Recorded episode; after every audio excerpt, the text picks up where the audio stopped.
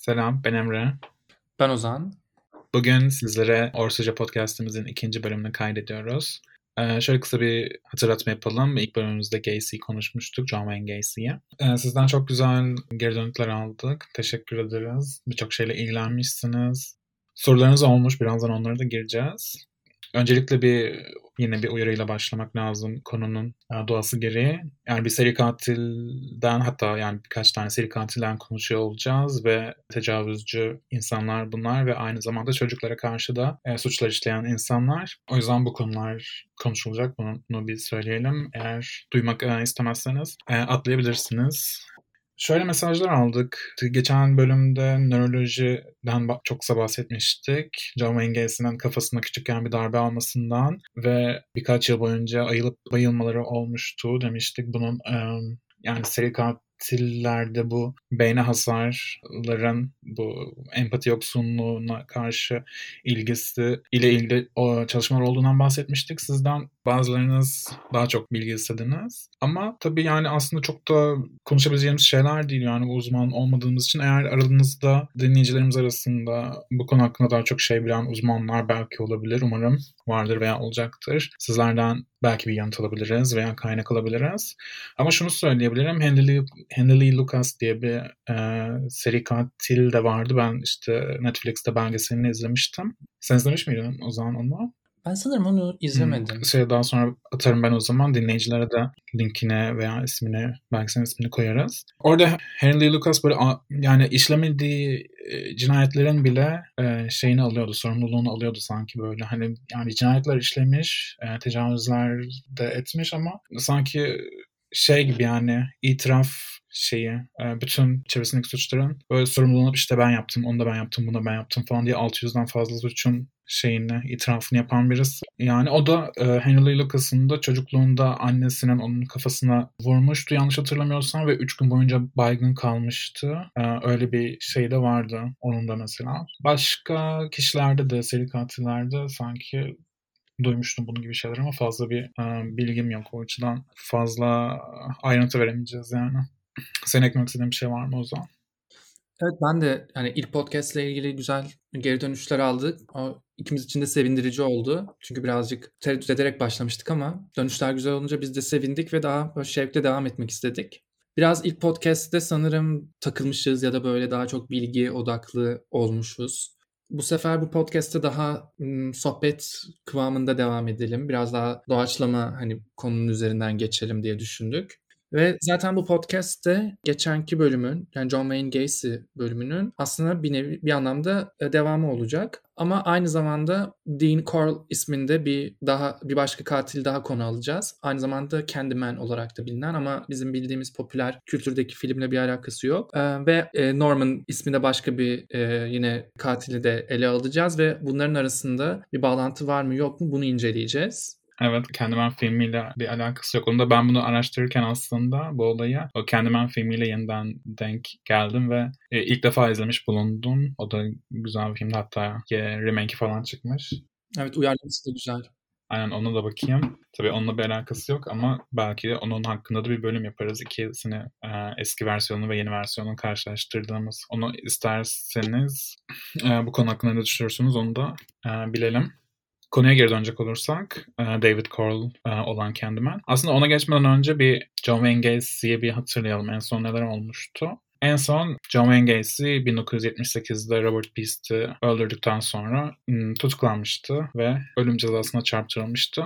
Önceki bölümü e, tabii dinlerseniz tamamını detaylı bir şekilde özetini şimdi e, uzatmayalım. Şimdi Gacy ölümünü bekliyor. E, bu sırada ressamlığa başlıyor. Sanırım çok az bahsetmiştik geçen bölümde de bir takım tablolar yapıyor ve para kazanmaya başlıyor. Tabii ilgililer oluyor. Hani bir böyle bir e, cani bir suçlunun tablolarıyla ilgilenen birçok insan olur herhalde. O yüzden normaldir diye düşünüyorum. Para kazanmaya başlıyor ve para, bu kazandığı parayla hukuki masraflarını ödemeye başlıyor. Hukuki masraflardan da neyi kastediyorum? Temyiz. Sürekli bir temyiz yapma durumu içerisinde ve bunun işte avukat tutuyor vesaire gibi masrafları var tabloları sanırım 100 bin dolar gibi bir paraya satıyor. Yani top, toplam gelir sanırım o civardaydı evet yani biraz yüklü miktarlar kazanıyor evet. Tabii bu da ilgi çekiyor yani bu bulunduğu eyalet tarafından, Illinois eyaleti tarafından yani. Tabii bu duruma engel olmak istiyorlar. Biraz sanki e, engellemeye çalışıyorlar bunu. Daha sonra tabii Gaines'in avukatları yine devreye girip hani bunu e, savunmaya e, çalışıyorlar. Daha sonra da Neyse uzattım bu konuyu şeye geçiyorum. İdamına geçiyorum. İdam gecesi ilginç Gacy'nin. Aslında şey de olmuş. Elektrikli sandalyede idam cezası almış ama daha sonra Illinois eyaletinde Gacy'nin idamına kısa bir süre varken iğneye geçiliyor. Hmm, ölüm iğnesi mi diyorlar artık. Little injection'a geçiliyor. Dışarıda Gacy'nin idamının gecesinde dışarıda insanlar e, manifestasyon düzenliyorlar. Tişörtler bastırmışlar. Pankartlar var. İşte Gacy'yi öldürün, palyaçoya ölüm falan gibi. Sanırım farklı seri katillerde de oluyor böyle hani Amerika'da sanki oluyor böyle şeyler değil mi? Böyle cani e, seri katillerin idam gecelerinde böyle insanlar dışarıda. Böyle bu bir şov kültürüne de dönüşüyor Amerika'da. Seri katiller kitap yayınlıyorlar, televizyon programlarına çıkıyorlar, gazeteciler onlarla görüşerek kendi kariyerlerini ilerletiyorlar. Zaten böyle bir kültür olduğu için şaşırtıcı değil aslında. Evet. Tabii bildiğiniz gibi ailelere, kurbanların aileleri idamı canlı bir şekilde izleyebiliyor Amerika'da. Aynı odada bulunuyorlar hatta. İşte sandalyeleri kuruluyorlar sanki bir tiyatro gösterisi gibi. E, bu Gacy'nin e, durumunda şöyle bir şey oluyor. A, kurbanların aileleri yine aynı binadalar ama farklı bir odadan televizyondan izlettiriliyorlar e, bu idamı. Niye böyle bir karar alınıyor emin değilim ben. E, ulaşamadım böyle bir şeye. Ama bir yandan da şöyle bir şey oluyor. Bu iğneyle idam e, birkaç birkaç tane aşaması var sanırım bunun. İlk iğne bilincini kaybetmesi için, ikinci iğne, sonra üçüncü iğne yani kalbini durdurması ve kaslarını bilmiyorum e, felç e, önce felç olup sonra kalbini durdurmak mı onun gibi bir aşamaları var. Ama bir komplikasyon oluyor. Yani böyle iğneler birbirine karıştırılıyor, karıştırılıyor gibi bir şey Gacy'nin durumunda ve daha sonra bu ortaya çıkınca e, Gacy ile kamera arasında bir perde çekiliyor ve ondan sonra aileler bekliyorlar ne oldu perde çektiler göremiyoruz artık e, falan gibi. Yarım saat falan sonra görevliler geliyor ailenin yanına ve e, bitti diyor. Gacy idam edildi. Yani evinize geri dönebilirsiniz diyor. Hani aileler de bir biz bundan hiçbir şey anlamadık yani ne biçim bir şey falan diye konuşuyorlar röportajlarında hatta. Söylenene göre e, bir komplikasyon olmuş ve e, Gacy'nin ölümü çok yavaş bir şekilde olmuş. 18 dakika boyunca can çekişmiş. Böyle bir şey hakkında ne düşünüyorsun o zaman? Sanki şey diyordun bilinçli yapılmış olabilir mi? Evet, bilinçli olabilir çünkü ha, bunu bilemeyiz tabii ki, yani, bu bir iddia, hani, ama, eee, belki de bilinçli yapılmış olabilir çünkü o iğnelerin sırası çok belli. Hani, birisi ilk başta dediğin gibi bilincini kapatmak için, yani, aslında, eee, elektrikli sandalyeye göre daha az acı çekilen bir ölüm. Bu amaçla yapılmış. Zaten elektrikli sandalyeye çok tepki geldiği için, hani, daha insani bir yöntemle öldürelim diye ama Gacy gibi, hani, çok popüler bir katilin insanlar acı çekerek ölmesini istiyor aslında yani hani çocuklara yaptıkları yüzünden. Belki de birileri perde arkasında inisiyatif alıp acı çekmesini istemiş olabilir. Evet bir iğneyle ölümü belki çok hani cezasını çekmeyecek olarak gördükleri için oradaki görevli ya da cellat mı denir artık oradaki kişiler böyle bir şey yapmış olabilir. Belki de şey Yeşil Yol filminde de vardı ya onun gibi. Yani tabii bilemeyiz. Tabii aslında şey diyenler de oldu. O perde çekildikten sonra hani Gacy öldürülmedi diye kaçırdılar falan filan gibi şeyler de okudum ama neyse yani onları boş verelim. Şimdi Gacy'yi burada e, bitirelim. Dean geçelim. Tabii birazcık zamanda da geriye gideceğiz. Böyle yaklaşık 5-10 yıl kadar öncesine yani Gacy'nin aktif olarak seri katil olduğu dönemin bir 10 yıl, 7-8-10 yıl kadar öncesine gidiyoruz. Texas'a bayağı bir uzak bir yer ve evet şaibeli bir yer aynı zamanda. Şimdi Dean Corll olayı şöyle. Tabii nasıl patlak verdiğiyle bir başlayalım. Ne oluyor? 73 yılına geri dönüyoruz. 1973'teyiz. Elmer Wayne Henley diye birisi Dean Corll'u öldürüyor. Vurarak öldürüyor Corll'un evinde. Polis geliyor ve olan yeri korkunç. Ee, bir sürü ceset buluyorlar. Ne olduğunu anlamaya çalışıyor polisler. Ve şu ortaya çıkıyor. Dean Corll denen kişi genç erkekleri hedef alan bir e, seri katil.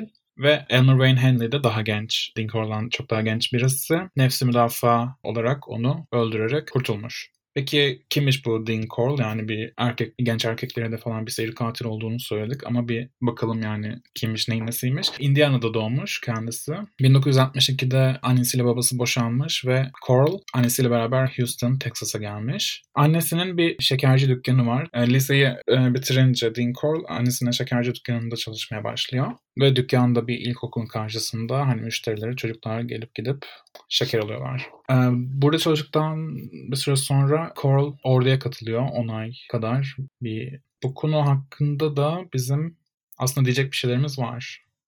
Bu konuyla ilgili aslında sadece Dean Crowell değil, birçok e, seri katilin bu öldürme isteğinin orduya katılıp ordudan döndükten sonra ortaya çıktığını söyleyenler var. Hani or zaten aslında Vietnam Savaşı gibi bir dönem. Hani o da çok korkunç. Oradaki askerlere uyuşturucu veriyorlar aslında. Neydi uyuşturucunun ismi? Amfetamin de değil mi? Bu amfetamin olayı evet bu Vietnam Savaşı'nda sanki bir skandal olarak ortaya çıkıyor. Hatta filmler de var. Jacob's Ladder diye bir film var mesela. O da bu konuyu işliyordu sanki işte bir oraya katılan bir adamın amfetamin dozlarından sonra hani kalıcı olarak hasar görüp halüsinasyonlar görmeye devam ettiğini falan anlatıyorlardı. Yani bir şey yani hani ölüm makinesine dönüştürmek için yapılan bir şey olduğunu söylüyorlar. Jeffrey Dahmer da aynı şekilde askere gidip döndükten sonra cinayetlerine başlıyor. Zaten askere gitmeden önce o hani yani içinde bir öldürme dürtüsü varmış hep ama bunu tutamadığını söylüyor yani hani ve bu as- askerlikten sonraki dönemde yaşıyor bunu.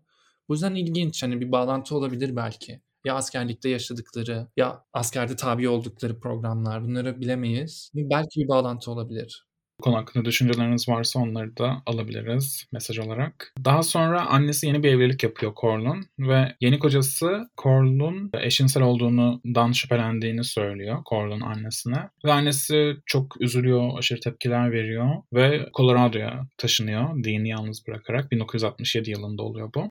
Aslında annesinin gitmesiyle beraber Coral e, bir takım suçlar işlemeye başlıyor. Bu suçlarda çocuklarla ilgili çocukları taciz ediyor Coral. Hatta şey demiştik, annesinin şeker dükkanında çalışıyor demiştik. Şeker dükkanına gelen çocuklara böyle ücretsiz şeker dağıtarak e, hatta Candyman demiştik. Oradan geliyor ismi yani çok e, ilgili bir şekilde şeker dağıtmasıyla ve çocukları aslında bunu bir silah olarak çocukları çekmek için kullandığını söyleyebiliriz. E, 1967'de David Brooks'un hayatına giriyor. Brooks 12 yaşında, cılız, sivilceli gözlüklü ve akran zorbalığına maruz kalmış bu hani filmlerde görürüz ya öyle bir çocuk. Coral onun bu kırılganlığından faydalanarak ona arkadaş gibi yaklaşıp sahip çıkıyormuş gibi bir davranış sergileyerek onu manipüle ediyor. Ona para da veriyor mesela. Brooks'u e, hem taciz ediyor hem de ona kurban bulmasını e, sağlıyor para karşılığında. Bu para da oldukça büyük bir rakamdı. 200 dolar diye hatırlıyorum. Onu da biz Ozan'la beraber yayından önce baktık 1967'de 200 dolar ne kadar ediyormuş günümüz enflasyonuyla beraber 1700 dolar oluyormuş. Oldukça yüklü bir para. Evet David Brooks aslında Lincoln'lu bir baba figürü olarak görüyor hayatında hani istismar içeren bir ilişki bu kesinlikle. Evet, yani Brooks'un tabii zorbalığa maruz kalmış bir çocuk olması ve annesiyle babasının onunla ilgilenmemesi bu istismara açık hale getiriyor diyebiliriz gerçekten. E, Brooks da Dean Corlon bu şeker dağıttığı arabayı kullanıp süren kişi oluyor bir süre sonra. Evet yani ona bir iş de vermiş oluyor. Ondan sonra böyle bir yani ilişkileri başlıyor. Hani garip bir olay. Brooks ona yani sınıf arkadaşları olsun veya hani çevresi olsun çocuklarla arkadaş olup işte hani şöyle gel bir şeyler yapalım eğlenelim falan diye onu Lincoln'la götürüyor. Yani öyle bir olay var. Daha sonra 1971'de Henley, Eleanor Rain Henley'e e, yaklaşıyor bu şekilde. Aynı şekilde e, Dean Corll. Ve aynı şeyler yapıyor yani Brooks'a karşı aynı teklifi yapıyor ve Eleanor Rain Henley de ona aynı şekilde sınıf arkadaşları veya çevresi olsun çocukları getiriyor Dean Corll'a ve yani çocuklar da Dean Corll'un kurbanı olmuş oluyor. Tabii aslında kurbanı oluyor biraz açalım yani öldürülüyorlar. Tecavüze de uğruyorlar, işkenceye de uğruyorlar. Aynı zamanda da öldürülüyorlar. Tabii bu çocuklar ortadan kaybolduktan sonra aileleri aslında gidip polise çocuklarının kaybolduğunu söylüyor. Ama polis özellikle 70'lerde çocukların evden kendi istekleriyle kaçtıklarını düşünerek bunların peşine gitmiyor. Çünkü aslında bir hippie kültürü var. Zaten aile bağları da çok gelişmemiş bir toplum. Hani Amerikan kültürü çocuk evden bir yaştan sonra çıkıp bağımsız olmak durumunda yani hani bizim toplumumuz gibi değil kesinlikle. O yüzden hani ortadan kaybolmalar bizdeki gibi hani birileri kaçırdı etti diye gözükmüyor. Daha çok kendi isteğiyle gitti gibi düşünülüyor ama aslında bu çocukların hepsi bu e, predatörlerin elinde kayboluyor yani.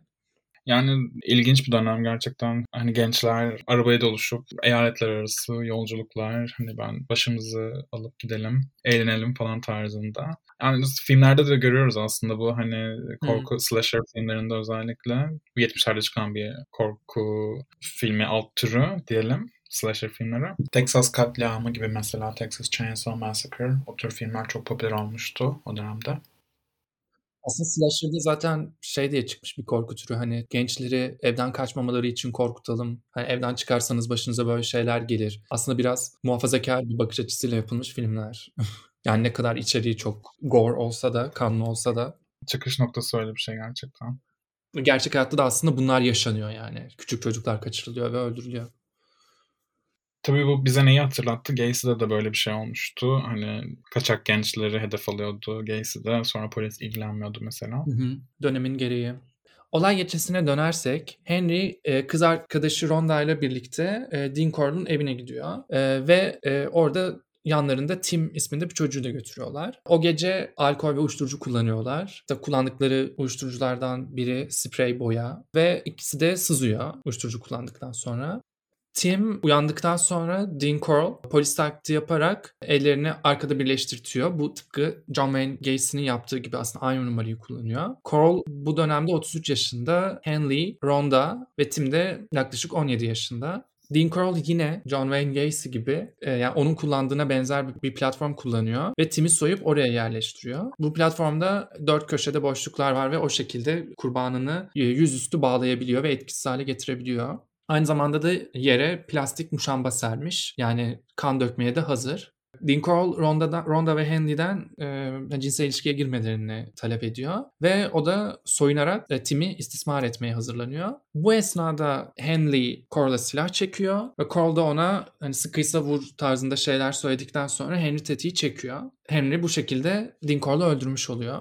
Ve polisi arıyor e, yaptığının bir nefsi müdafaa olduğunu söylüyor. Ama aslında e, tamamen bir noktada suça ortak. Sonra polis Dinkorl'un bir yat deposu gibi bir yerde e, araştırma yapıyor. Toprağı kazıyor ve oradan yaklaşık 17 ceset çıkarıyor. Ve bunları Henley'nin yönlendirmesiyle yapıyor. Tek tek tüm cesetlerin nerede olduğunu gösteriyor. Bu kız bu buraya kadar aslında Henley e, kurban olarak gözüküyor. Ta ki ertesi gün e, David Brooks ortaya çıkana kadar e, ve ortaya çıktıktan sonra e, Henry de itirafta bulunuyor. Bu işte bir parmağı olduğunu itiraf ediyor ve sahilde diğer cesetlerin yerlerini de gösteriyorlar. Ve aslında David Brooks da Henley de e, ikisinin de fail olduğu ortaya çıkıyor. Küçük çocukları yani kendi yaşıtlarındaki çocukları e, ot içelim vesaire gibi kandırarak Dean Corll'a götürmüş. Ve Corll onlara tecavüz etmiş bir süre boyunca ve sıkıldıktan sonra da onları öldürmüş. Yani David de Henley de her aşamada aslında aktif bir rol oynamışlar. Tabii bu ilginç. Yani David'in, e, David Brooks'un birdenbire itiraf etmesi ortaya çıkıp sonra Henley de itiraf etmesi için hani böyle motive etmesi mesela e, ilginç bir durum. David Brooks bu arada hani tabii az önce konuştuğumuz 67'de hani Cole onu ilk defa manipüle etmeye çalıştığında 12 yaşındaydı. Bu bahsettiğimiz dönemde 73'te de yaklaşık 18 yaşında ve çoktan evlenmiş ve çocuğu var hatta. Onlar için de çok e, endişelendiğini söylemiş David Brooks. Henry'e de sorulduğunda hani e, Henry demiş ki Corl'un bağlı olduğu bir organizasyon var ve hani ondan korkuyormuş. Annesinden de yardım istemiş ama annesi ona inanmamış e, gibi şeyler söylüyordu. Hı-hı. Yani e, ilginç bir durum yani. Şu ana kadar birazcık e, karışık e, gelmiş olabilir. Hani şöyle bir özet geçeyim. Dean Corll e, genç erkeklere hedef alan bir seri katil ve tecavüzcü. E, işte Elmer Wayne Henley ve David Brooks da ona yardım eden ve yani suç ortakları ve onlara kurban getiriyorlar ve e, dahil oluyorlar öldürme eylemlerine de. Ve 1973'te bir gece Elmer Wayne Henley Dean'i öldürüyor. Daha sonra itiraf ediyor. İkisi de David Brooks ve Elmer Wayne Henley ve polisle işbirliği yaparak cesetleri e, gösteriyorlar onlara, yerlerini gösteriyorlar. Bu da aslında Gacy olayında da ona yardım eden Michael Rossi ve David Krem olayına da çok benziyor aslında. Evet, hatırlarsanız e, Gacy'ye de yardım eden iki tane çocuk vardı onun, onun için çalışan. Birazdan bahsetmeye devam ederiz zaten. Çok fazla ortak nokta var Gacy olayıyla ilgili. Tabii yani görünürde bir bağlantı yok ama çok fazla benzer şey var. Yani onu da birazdan e, açıklamaya çalışacağız. Şöyle şeyler de yaşanmış. David Brooks ve Henley bazı çocuklara ailelerine evden kaçtığına dair zorla mektuplar yazdırmış mesela hani peşlerinden gelmesinler diye. Sonuç olarak yani bayağı bir David Cole kadar suçlular diyebiliriz ve Hen Henley 12 kez üst ardarda müebbet cezası alıyor. David Brooks da bir kere müebbet cezası alıyor. Aynen. Brooks sanırım 1, Henley'de 9 cinayetten sorumlu tutuluyor. Ama bu arada 25-30 tane cinayete de da- dahil olduğunu söylüyor Henley. Zaten yani rakamlar çok daha yüksek olabilir. Evet, evet öyle söylüyor detektiflerde. Gacy ile ne tür benzerlikleri var ondan bahsedelim. Bütün bu olanların hani John, geçen bölümde bahsettiğimiz John Wayne Gacy olaylarıyla ne ilgisi vardı onu bir hatırlayalım, açıklamaya çalışalım. Dean Corll öncelikle 1967 ve 73 yılları arasında faal. Gacy ise 1972 ve 78 yılları arasında. Sadece paylaştıkları aslında 72 yılı var. Bir yıl var. Ve aslında Texas'taki yetkililer Gacy'nin e, Dean Corll'un bir copycat hani kopyacı katili olduğunu düşünüyorlar. Bunun için aslında çok sebep var ellerinde. İkisinin de bir noktada yöntemleri çok benzeşiyor. Bu kelepçe oyunu oynamaları. İkisinin de gece polis taklidi yapması. Yani Gacy'nin polis, geceleri polis taklidi yapması. Dean Corll'un da yani Tim'i öldürmeye yeltenirken yaptığı gibi polis taklidi yapması. İkisinin de evinde benzer delikli ve halatlı bir platform bulunuyor. Çocukları bağlayıp e, istismar etmek için kullandıkları. İkisinin de aslında iki tane yardımcısı var. Yani hem kurban hem yani bu olaya dahil olan yani birazcık sanki Gacy'nin mesela pis işlerini yaptırdığı, mezarları kazdırdığı Michael Rossi ve David Cram var. Aynı şekilde Corlon yani David Brooks'u ve Elmer Wayne Henley'si var ona yardım eden. Bir de, bir de şöyle bir şey oluyor. Gacy tutuklandıktan sonra bu geçen bölümde de bahsetmiştik mutlaka hatırlayacaksınızdır. Aklı e, yerinde değil savunması vardı. Bu savunmada Gacy şöyle diyordu. Benim ikinci bir kişiliğim var. İsmi Jack Henley. Ve bu cinayetleri o işledi ben işlemedim gibi bir şey diyor. Tabii kimse inanmıyor böyle bir şeye ve e, ceza alıyor tabii ki. Buradaki isim benzerliği Henley ve Elmer Wayne Henley aynı ismi veriyor neredeyse. Ki bu da zaten bu olaylardan haberi olduğunu gösteriyor biraz yani Coral olaylarını biliyor yani Gacy. Evet zaten kelepçe numarasında Dean Corll'dan ilham aldığını itiraf ediyor Gacy. Kelepçe numarasını aslında bir hatırlayalım ne yapıyorlardı. Tabii çocuklara hedef aldıkları için böyle bir sihirbazlık numarası. Hani çocukları etkileme e, bunun için tasarlanan bir şey yani. İşte kelepçeyi kendisine takıyor katil ve elinde de gizli bir şekilde anahtarı var. Onu açıyor ve karşıdakine ben sihirli bir şekilde bundan kurtuldum bak diyor. Karşı kişi etkilenip işte Aa, nasıl yaptın diye soruyor. Daha sonra katil kurbana veriyor kelepçeyi ve işte kendini kelepçeyle göstereyim diyor. Kurban kendisini kelepçeledikten sonra anahtarı gösterip işte numara anahtara sahip olmak diyor ve onu ele geçirmiş oluyor o an. Bu yöntemi evet yani Gacy Coral'dan ilham aldığını sonradan itiraf etmiş. Aslında burada bir komplo teorisi de ortaya çıkıyor. Doğrudan emin olamayacağımız ama aklımızda soru işaretleri uyandıran birkaç soru ortaya çıkıyor. İkisi birbiriyle iletişim kuruyor muydu? Aralarında somut bir bağlantı var mıydı? Çünkü çok fazla benzerlik var. Bir de Gacy Coral'dan daha fazla kurban sayısı olmasıyla gurur duyuyor. Yani böyle bir açıklaması da olmuş.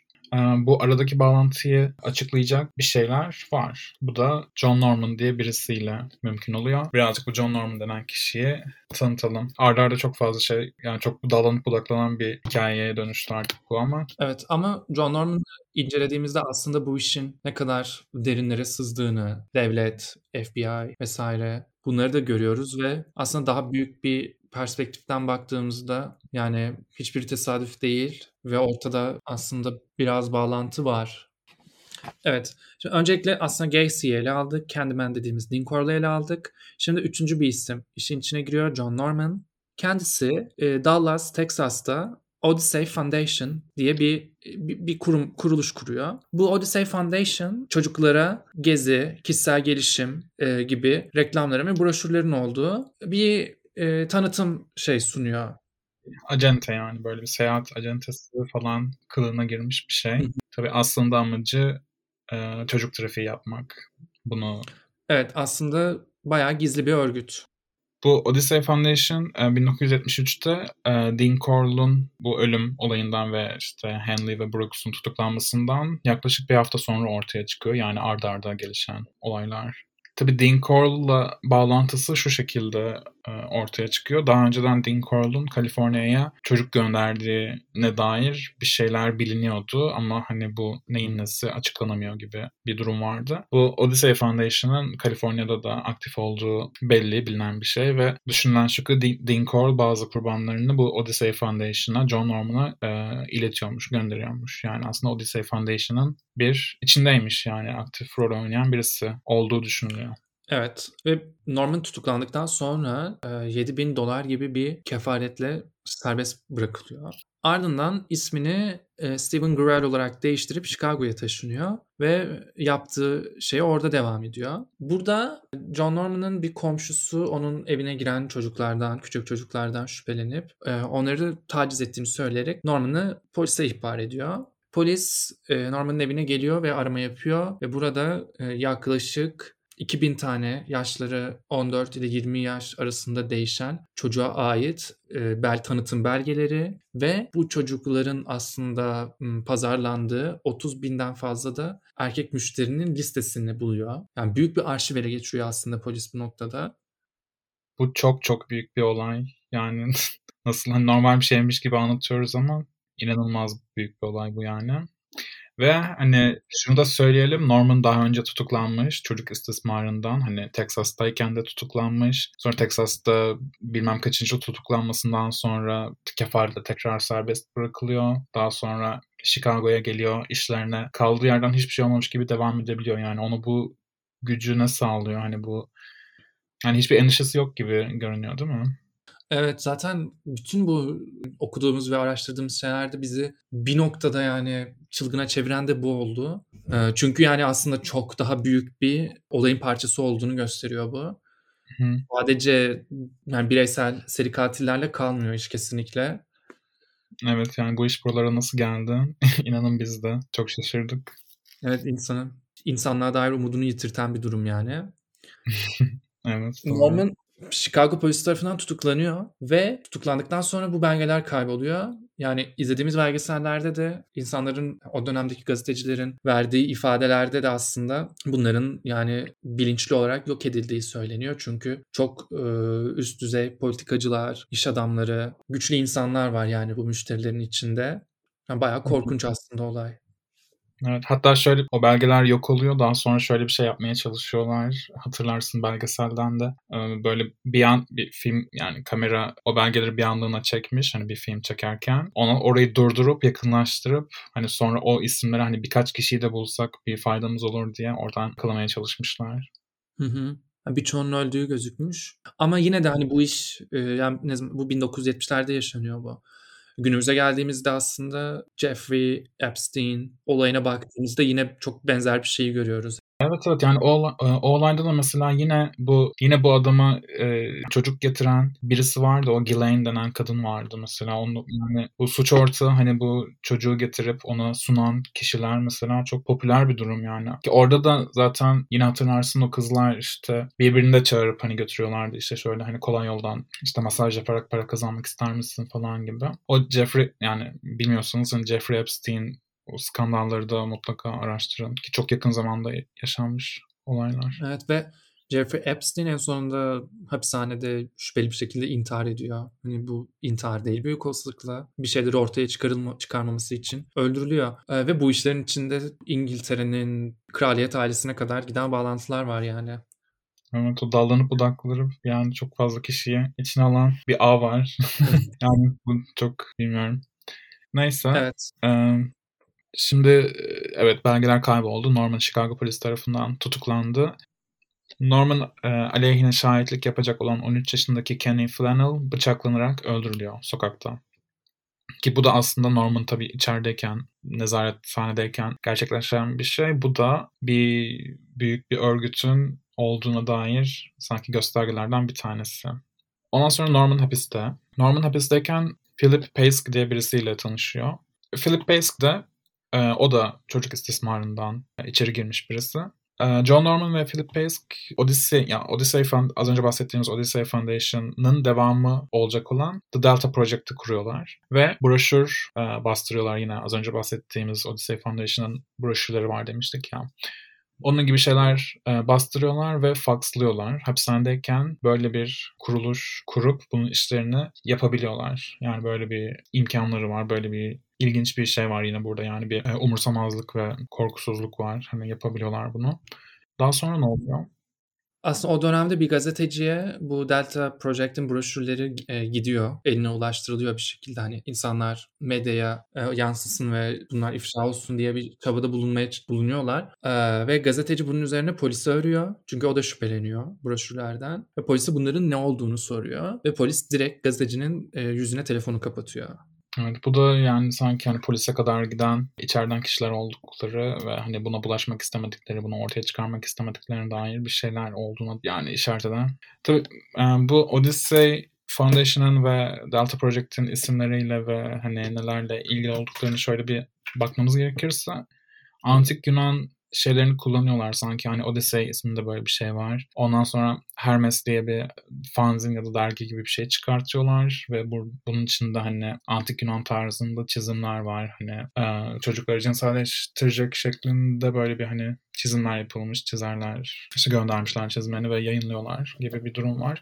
Delta Project isminde de Delta Yunanca'da üçgen şeklinde olan bir harf ve daha sonra FBI'ın yayınladığı yönergelerde üçgen şeklinin e, sanki çocuk istismarcısı kurumlarla bir ilgili olabileceğine, bunun, bunun bir işaret olabileceğine dair bir şeyler söylemişler ama tabii yani bilmiyorum bana e, üçgen çok şey kullanılan ve hani çok da e, büyük bir şey işaret eden bir şekil gibi gelmiyor ama böyle bir söylentide olduğunu söyleyelim yani. Aslında şu an benim aklıma şey geldi. Ee, son dönemde yine bu olaylarla ilgili Pizza Gate diye bir e, şey yaşandı. Orada da şekil aslında üçgendi pizzanın. Pizza dilimi şeklindeydi ve pizza siparişi veriyormuş gibi yaparak bu isteklerini ifade ediyorlar. Sonra internet üzerinde yine bazı işte satışa sunulan ürünlerde bu tarz üçgen sembolleri vesaire var ve bu şek- şekilde aslında anlıyorlar. Ve bu aslında yine yani gizli sembollerle ve şekillerle iletişim kurdukları bu e, Norman'ın belgelerinde de ortaya çıkıyor. O yüzden Pizzagate vesaire de şu anda Delta projeyi düşündüğümde bana çok mantıksız gelmedi yani. Aslında gerçek olabilir. Öyle bir şey olabilir o zaman belki de. Tabii bu Delta Project sadece çocuk ticareti yani trafiği yapmıyor. Aynı zamanda yani istismar filmleri de yapıyorlar. Yani film dağıtımı da yapıyorlar. Çocukların kullanıldığı, tecavüz edildiği ve hatta işkence gördüğü e, filmler bile var ve onlar da e, dağıtılıyor hani bu müşterilere ve e, aslında bulunuyorlar da sanırım hani kanıt olarak ama onlara da ulaşılamıyor sonradan. Evet, bununla alakalı da benim bildiğim e, sanırım 1977'ye kadar bu tarz e, filmler yasada belirtiler, belirtilecek bir şekilde illegal değilmiş. O yüzden de buna biraz güveniyorlar. Hani yasalardaki açığa da güveniyorlar. Ve şu an günümüzde çok değişti tabii. Şöyle bir şey, filmlerden bahsettik. Şöyle bir şey de ortaya çıkıyor. Dean Corll'un öldürdüğü kurbanlardan bir tanesi bu filmlerde görülüyor. Yani bunu araştıran insanlar belgeselde söylüyorlardı.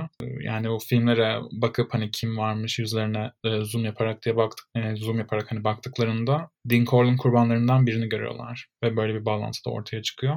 Daha sonra e, John Wayne Gacy tutuklandığı sıralarda şöyle bir şey söylüyordu. O da John Norman'ı araştırın diyor zaten ve hani birazcık hani suç ortağı olabileceğine yani John Wayne Gacy'nin suç ortağı olabileceğine dair şeyler söylüyor. Çok dikkate alınmıyor gibi. Hani John'un çok fazla yalan söylediği ölüm cezasından kaçmak için öyle düşünüyorlar aslında. Ama tabii doğruluk payı elbette olabilir ve e, John Wayne Gacy şöyle bir şey diyor. Hani o filmlere bakın e, ve o filmlerde benim kurbanlarımdan e, birilerini göreceksiniz diyor. Bunu kanıtlamak için söylüyor bağlantıyı. Evet ve aslında bu cinayetlerin hepsini ben işlemedim. İçin içinde işte Norman'da var, Coral'da var. Yani aslında birazcık suçu oraya da atmak istiyor gibi Şöyle bir iddiası var John Wayne Gacy'nin. E, evinin anahtarı hem Michael Rossi'de hem e, David Crem'de hem de Philip Pace'de var. Ve şöyle bir şey diyor. Philip Pace bu Delta projesinin e, kirli işlerini yapıyordu. Yani çocukları öldürüyordu veya öldürülen çocukları onların bedeninden kurtuluyordu ve hani John Wayne Gacy'nin evini kullandı ve onun evinin altındaki bölgeye Philip Pace gömdü yani. Hani çocukları öyle bir şey de diyordu. şöyle bir e, şey de hatırladım. John Wayne Gacy'nin yani bunu destekleyen bir şey gibi. E, John Wayne Gacy'nin işlediği cinayetlerden birisi olduğu sırada John Wayne Gacy'nin Illinois'de olmadığı Michigan'da olduğuna dair bir fatura buluyorlar. Tabii yani çok karışık bir durum ve hani çok da hani doğru sorgulanabilecek bir durum. Yani şöyle bir durum var hani belgeselde de söylüyorlardı. John Wayne Gacy bütün bu cinayetleri işlememiş olabilir. Ama tabii ki yani birçoğunu işlediği biliniyor ve hani hatta kız kardeşi de John Wayne Gacy'nin şöyle bir şey diyordu. Hani evet belki birkaç cinayeti o işlememiş olabilir ama yine de bir katil ve hani birçok kişiyi öldürdü yani okey hani 30 36 olmasın da e, 26 olsun ne fark eder diyor.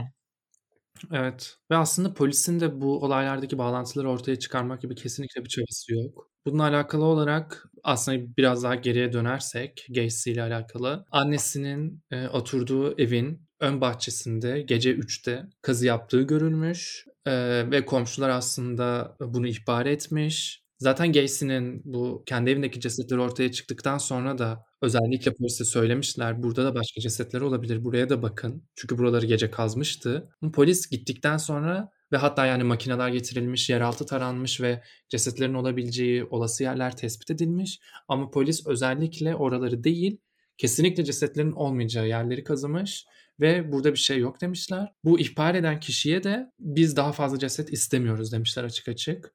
Yani aslında polis de hem bu olayların derinine girmek istemiyor hem de belki de yani bir yandan da işin içinde. Evet. Veya çok güçlü bir örgüt olduğu için bu Delta Project ve Odyssey Foundation dediğimiz örgütler böyle bir gözleri korkmuş durumda olabilir belki de. Şöyle bir e, şeyden de söz edelim. E, Norman'ın müşterileri arasında çocuk esirgeme kurumundan bazı kişiler var. Yani onlara kadar gitmiş bir durum. Ve e, bazı çocukları alıp yine bazı müşterilere yani çocuk istismarcısı olan müşterilere evlatlık veriyorlar. Ve bunlardan biri Andy Drath diye bir çocuk. Kendisi Delta Project'te fotoğrafçılık da yapan bir çocuk istismarcısına evlatlık olarak veriliyor ve bu kişi tarafından sistematik bir şekilde tacize uğrayıp fuhuş da yaptırılıyor sokakta. Ve kayboluyor Andy Drath e, bu arada ve bu bahsettiğim şey Chicago'da oluyor. Gacy'nin de aktif olduğu bir bölgede. Daha sonra e, detektifler John Wayne Gacy'den şüpheleniyor. Polisler daha doğrusu sonradan ortaya çıkan şeyler bunlar. O sonradan konuşulan şeyler. E, John Wayne Gacy'nin birkaç tane kimliği teşhis edilememiş kurbanı var ve şey diye düşünüyorlar bu Andy Drath bunlardan biri olabilir. Böyle bir araştırma yapıyorlar. Bunun sonucunda DNA teknolojisinden tabii bir şey çıkmıyor. Daha sonra şöyle bir bilgiye ulaşıyorlar. San Francisco'da bulunuyor cesedi Andy Drath'in ve John Norman'a karşı şahitlik yapılmaması için öldürüldüğü düşünülüyor. Şimdi aslında konuyu biraz özetlersek ortada ilk başta Dean Cole var. Ee, sonra John Wayne Gacy'yi görüyoruz yani zaman çizelgesinde. John Norman e, Dean Cole'un çocuk gönderdiği birisi olarak ve çok daha fa- e, de, derin bir yapılanmanın da göstergesi olarak önemli bir etmen. E, ve aslında aslına bakarsak e, seri katiller burada hani buzdağının görünen yönü gibi. Çünkü altta e, çok daha derin polisin bu olayları örtbas etmeye çalışması, o dönemin çok önemli politikacıları, iş adamları, bu insanların orta, bu olayların ortaya çıkmaması için çocukları öldürtmesi gibi olaylar da yatıyor. Ve böyle düşündüğümüzde aslında çok daha korkunç bir tablo çıkıyor ortaya. Ee, şunu da belirtelim. Ee, anladığım kadarıyla John Norman hani yeniden tutuklanmış falan ama geçtiğimiz yıllarda tekrar serbest bırakılmış yani 90'lı yaşlarında artık. Ve e, hapishaneden çıkınca yaptığı ilk şey şu olmuş. Craigslist'te ilan vermiş. İşte genç bir ev, genç bir erkek ev arkadaşı arıyorum şeklinde. Mesela sonra tekrar tutuklanmış. Yani kesinlikle bir aralarında özellikle Gacy ve no, e, Dinkor arasında Pesky ile birlikte bir bağlantı var aslında. Çok somut bir bağlantı da değil. Yani özellikle ikisinin de beraber hareket ettiğini belki söyleyemeyiz. Ama birbirlerini tanıdıklarını söyleyebiliriz. Ee, şöyle bir şeyim oldu benim yani Gacy e, bu Delta Project ile birlikte mi çalışıyordu yoksa hani rakip gibi miydi veya hani yani öyle bir şeyden de ben şüphelendim sanki hani Gacy ortadan yani Gacy'nin suçu üstüne yığıp sonra da ortadan kaldırdılar mı? Sonra Gays hapishanedeyken onları ifşa etmeye çalıştığı ama işte hani olmadığı gibi bir şey mi oldu? Böyle şeylerden de şüphelendim aslında ama yani ilaki ilaki bir beraber çalışıyor veya birbirine rakip olacaklar diye bir şey de olmayabilir. Hani paralel olarak ilerliyor olabilirler. Bu bağlantılar neydi? Hani çok çok böyle hani yan yana koyamadık gibi bir tablo oluşmuş olabilir ama bu bağlantıları istersen tekrarlayalım. Dean Cord'un e, John Norman'la olan bağlantısı şu şekildeydi. Dean Cord'un kurbanlarından birisi e, John Norman'ın çocuk istismar filmlerinden birinde görülüyordu. Ondan sonra John Norman'ın John Wayne Gacy ile olan bağlantısı da John Norman'ın iş ortağı e, Philip Payskin e, aynı zamanda John Wayne Gacy'nin şirketinde çalışıyor olması ve evinin anahtarı John Wayne Gacy'nin evinin anahtarının Philip Paysk'te olması gibi yani indirekt de olsa çok yakın bir bağlantı var bu üç kişi arasında. Biz de aslında bu araştırmaya John Wayne Gacy ile başladık ve o bizim için popüler bir seri katildi. Ama artık hani şu araştırmamızda geldiğimiz noktada sadece bu küçük hani bulmacanın bir parçası gibi ve aslında ortada çok daha büyük bir tablo var. Bizi bu şaşırttı, üzdü. Evet. Biz masum bir şekilde işte bir John Wayne Gacy diye bir seri katil varmış. Onun işte Netflix'te belgeselini izledik. Biraz konuşalım. Ondan sonra geçeriz diye düşünüyorduk ama öyle olmadı. Zaten aslında geç kalmamızın sebebi de o oldu. Biraz ikinci bölüm geç geldi farkındaysanız. Yani o, o olaylar o kadar garipleşti ki çok uzun zaman aldı. Hani araştırma olsun, işte konuşmalarımız olsun. Artık daha hafif bir konudan devam ederiz. İlk bölüm için çok, ilk bölümler için çok ağır geldi bize açıkçası. Evet, biraz insanlığa olan inancımızı yeniden yitirdik. Yeniden. İlk kez değil ama. Evet. O yüzden bir sonraki e, bölümümüzde belki bir film, hani daha rahat bir konuyla devam edebiliriz. Bizim için de daha iyi olacak çünkü. Tabii bu arada yani önerileriniz varsa veya e, teorileriniz varsa bununla alakalı kendi araştırmanızı e, yapabilirsiniz, bizimle paylaşabilirsiniz. Mutlu oluruz çünkü hala cevaplanmamış çok soru var aslında. Tartışabiliriz. Bekliyoruz yani sizden de bir şeyler. Ve e, ileriki bölümler için de tabii ki önerilere açığız. Instagram'ımızı hatırlayalım. Orsuje bu kadar. Şimdi .com gibi bir şey gelecek sandım ama yok. Yani Hayır. Şey, web sitemiz yok henüz. Instagram Orsuzca. Evet. Nereden dinliyorsanız bizi Spotify'dan, Apple Podcast'tan, Google Podcast'tan ve YouTube'dan her yerde varız. Evet. Sanırım geçen bölümde YouTube'u henüz açmamıştık. Aslında bu bölümde YouTube'u açtığımızı söyleyebiliriz. Oradan da abone olup takip edebilirsiniz, dinleyebilirsiniz, beğenebilirsiniz. Evet, paylaşabilirsiniz. Çok teşekkür ediyoruz. O zaman yavaştan kapatalım. Bayağı bir uzun oldu. Biz de yorulduk. Evet. Ee, hepinize hoşçakalın ve teşekkürler tekrar dinlediğiniz için. Görüşürüz başka bir konuyla. Bye bye. Bye.